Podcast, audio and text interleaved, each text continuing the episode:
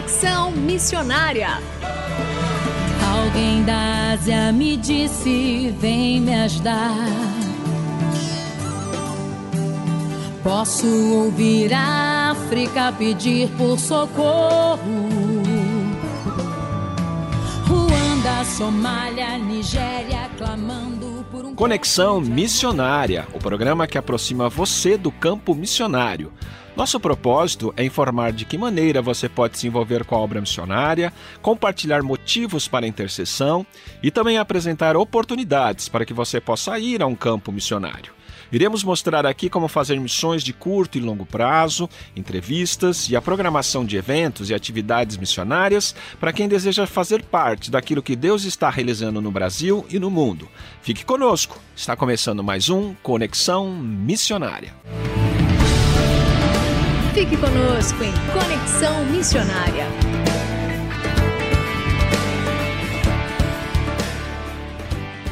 O Conexão Missionária vai ao ar todas as terças-feiras, às 17 horas e 5 minutos, com reprises às quintas, às 11 horas e 15 minutos e às 19 horas e 30 minutos. Você também pode fazer o download do podcast deste programa e de demais programas acessando o site transmundial.com.br.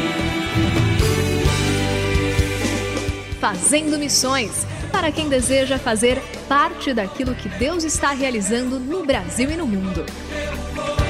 Programa Conexão Missionária. Entrevista hoje o pastor José Bernardo, presidente da missão Ame Evangelizar, que tem o propósito de ajudar as igrejas evangélicas brasileiras a cumprir sua missão bíblica de evangelizar todo mundo, motivando, capacitando, suprindo e apoiando. Pastor José Bernardo, agradeço por atender ao convite do programa Conexão Missionária para a sua entrevista hoje. Para mim é uma alegria estar com você, Renato, uma, uma alegria a gente poder participar também desse programa que é, estimula, mobiliza a igreja a cumprir a sua missão bíblica. Então, é uma alegria estar com você.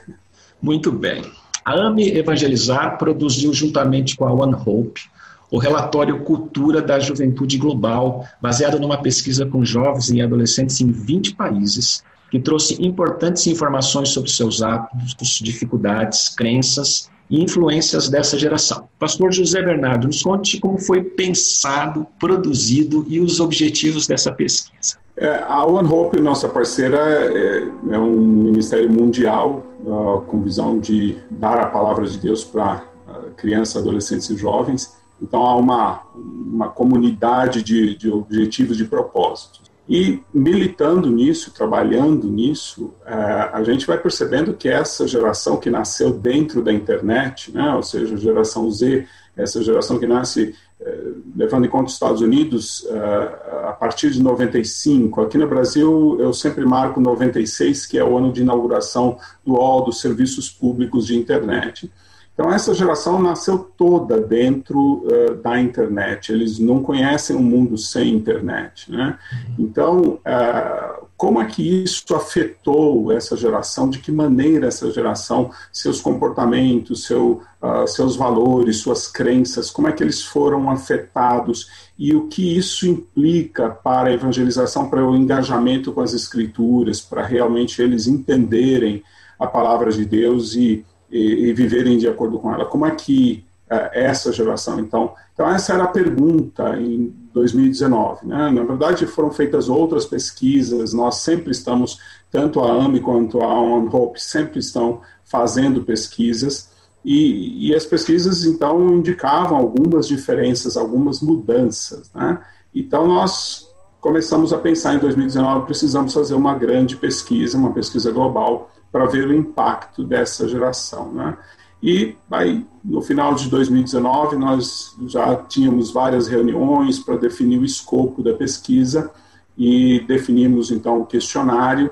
Uh, e no início de 2020, uh, pouquinho antes então da antes da pandemia uh, se manifestar, a gente eh, fez mundialmente ah, a pesquisa com uma grande empresa do segmento nos ajudou nisso, e nós, então, conseguimos aí entrevistar mais de 8 mil uh, adolescentes e jovens em 20 países do mundo para poder uh, observar, então, o efeito é, da interconectividade nessa geração. E dentro dessa pesquisa, o senhor poderia destacar três aspectos que mais chamaram a atenção nesse relatório, referente ao Brasil especificamente? Olha, referente ao Brasil, surpreende a confusão de gênero. É uma das coisas que mais me surpreendeu, né? Ou seja, uh, Brasil, é, adolescentes e jovens estão muito mais confusos acerca da sua sexualidade do que, uh, do que a gente imaginava e, e, também do que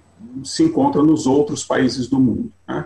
A gente percebe que esse é um efeito de toda a doutrinação uh, da ideologia de gênero uh, vigente aí uh, e todo esse esforço de não somente na escola, na faculdade, mas também todo esse esforço de desconstrução do, da verdade do gênero esse esforço todo que, que é feito, mas também é, pela mídia, pela, pelos programas humorísticos, pelos filmes, pelas novelas. Então, você tem uh, um impacto extremamente destrutivo é, na identidade sexual e de gênero. Uh, ainda esse vocabulário é um tanto quanto complicado, uns defendem não utilizar o conceito de gênero, outros entendem, como nós, que o conceito de gênero está diretamente associado ao conceito de sexo.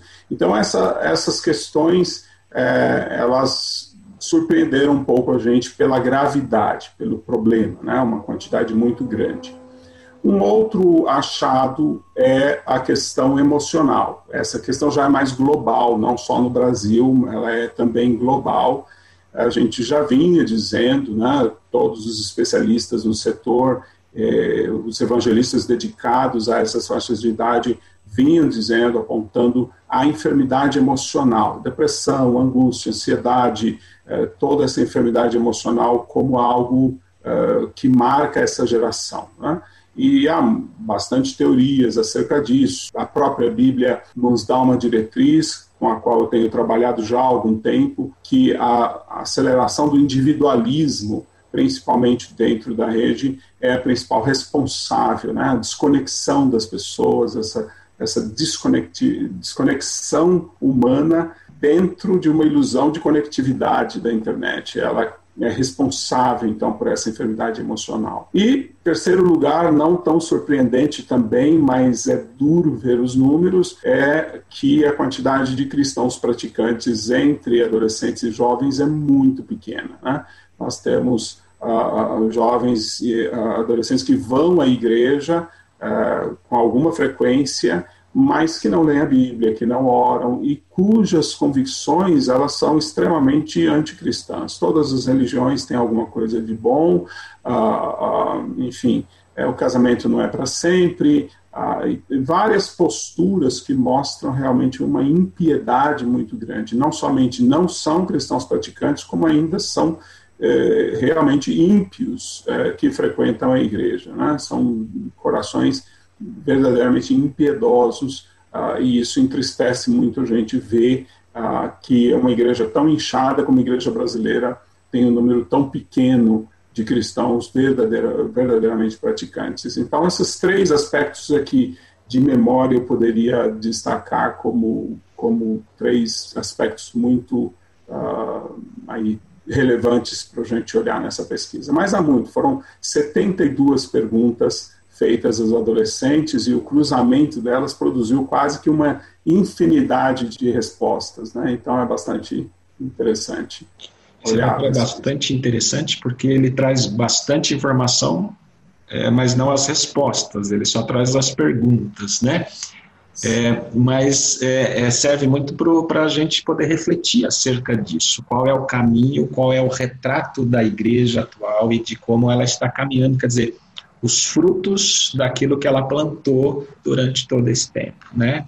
É, mas é, esse, esse relatório, na verdade, é o fruto dessa pesquisa, né, o produto dessa pesquisa, e é, como os nossos ouvintes da Rádio Transmundial podem ter acesso gratuito a esse relatório e também como a AME pode apoiar as igrejas para a utilização e adequação dessas informações. É, você está bem certo em dizer que é, não só a nossa pesquisa, mas qualquer pesquisa, ela só pode mostrar os fatos, né? Você não pergunta para o entrevistado, ainda que o pessoal de marketing, né, que foi minha área secularmente, é, tem a ilusão de que você vai conseguir descobrir, é, inventar alguma coisa, né? Mas quando você vai pergunta para a pessoa que carro você gostaria, ela não desenha um carro novo, ela sempre se refere a elementos que já existem. A pesquisa ela descobre fatos, ela descobre coisas que, que estão lá, que existem, né? Então, esse processo, depois de. Uh, ela equivale aí para o médico ao exame, ele vai descobrir o que está ali. Né? Ainda resta dois passos né, para a cura. Preciso fazer o diagnóstico, ou seja, por que é assim, e também a receita, né? como é que nós vamos reverter essa situação. Então, esse é um, um, um, processo que precisa ser feito. Então, eu recomendo a todos os líderes, pastores, que leiam essa pesquisa. Pastores de jovens, de adolescentes, líderes de jovens, de pastores da igreja, afinal, os adolescentes e jovens são uh, membros da, da, sua igreja. O pastor titular deve estar, é, não deve simplesmente delegar e esquecer, uh, mas deve realmente pastorear a sua igreja. Então, essa informação é muito importante. Ela pode ser baixada, por enquanto, no nosso uh, no site da nossa escola de liderança, www.pacificadores.org barra CJG Brasil. Então, é, a sigla é Cultura da Juventude Global, CJG Brasil. Então, ele vai entrar nessa página, só um clique vai fazer o download, são aí 70 e poucas páginas de informação bastante interessante. Um, e nós até anexamos, como é comum nos relatórios de pesquisa, o questionário que a gente usou. Então, os pastores que tiverem muito interesse podem, de repente, até fazer o questionário com seus próprios jovens e adolescentes em igrejas maiores, é, para ver, comparar as respostas deles com a, a pesquisa que foi, foi feita.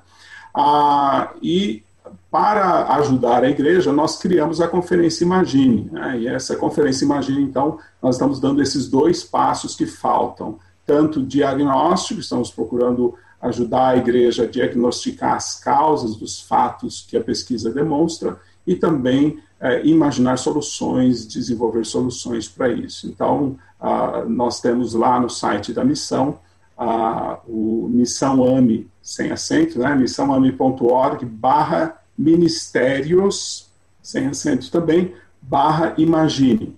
Então, vai entrar na página da conferência e vai ver a próxima data da conferência, poder se inscrever também. E na próxima semana continuaremos com essa entrevista com o pastor José Bernardo, tratando sobre a evangelização de jovens e adolescentes e como a igreja pode se envolver mais nesse processo. Então, até a próxima semana.